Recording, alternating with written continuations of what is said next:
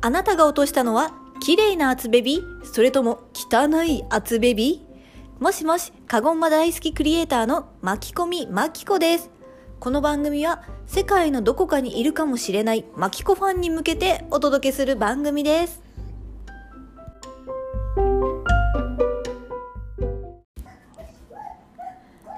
前回スピリチュアルなお話をしちゃったんですけども、あの、今回はしませんので安心してください。というのも、再生回数自体は全然普段と変わらなかったんですけど、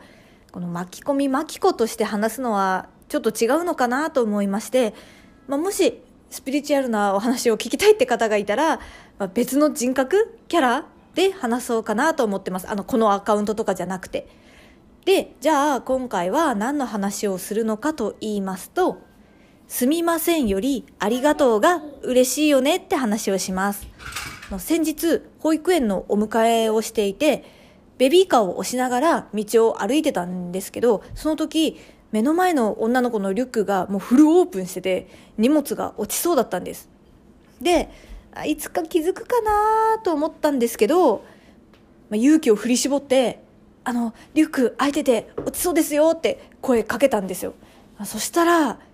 その女の子何と言ったと思いますか？ああ、すみません、すみませんって言ったんですね。もうおそらく、まあ、急にね、知らない人から声をかけられて、もうびっくりして、まあ、さらに恥ずかしさもあったと思うんですよ。でも、声をかけた私としては、まあ、全然こう嬉しくなくって、まあ、別に自分がこう気持ちよくなるために声かけをしたわけではないし、声をかけたことに後悔はしていないんですけど、なんかすっごくモヤモヤしちゃって。たった一言、ありがとうございますって言われたら、全然違ったよなって思ったんです。というわけで、もし自分が他人に何かしてもらえたら、まあ、たとえ自分が悪かったり、迷惑、迷惑かけたことだったとしても、まあ、すみませんだけじゃなくて、ありがとうございますって言うようにしようと勉強になりました。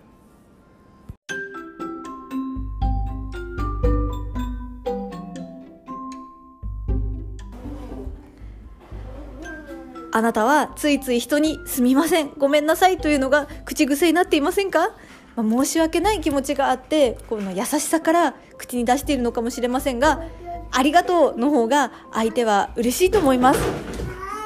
美しい日本語をガンガン使っていきましょう。今日も聞いてくれてありがとう。ではでは、またね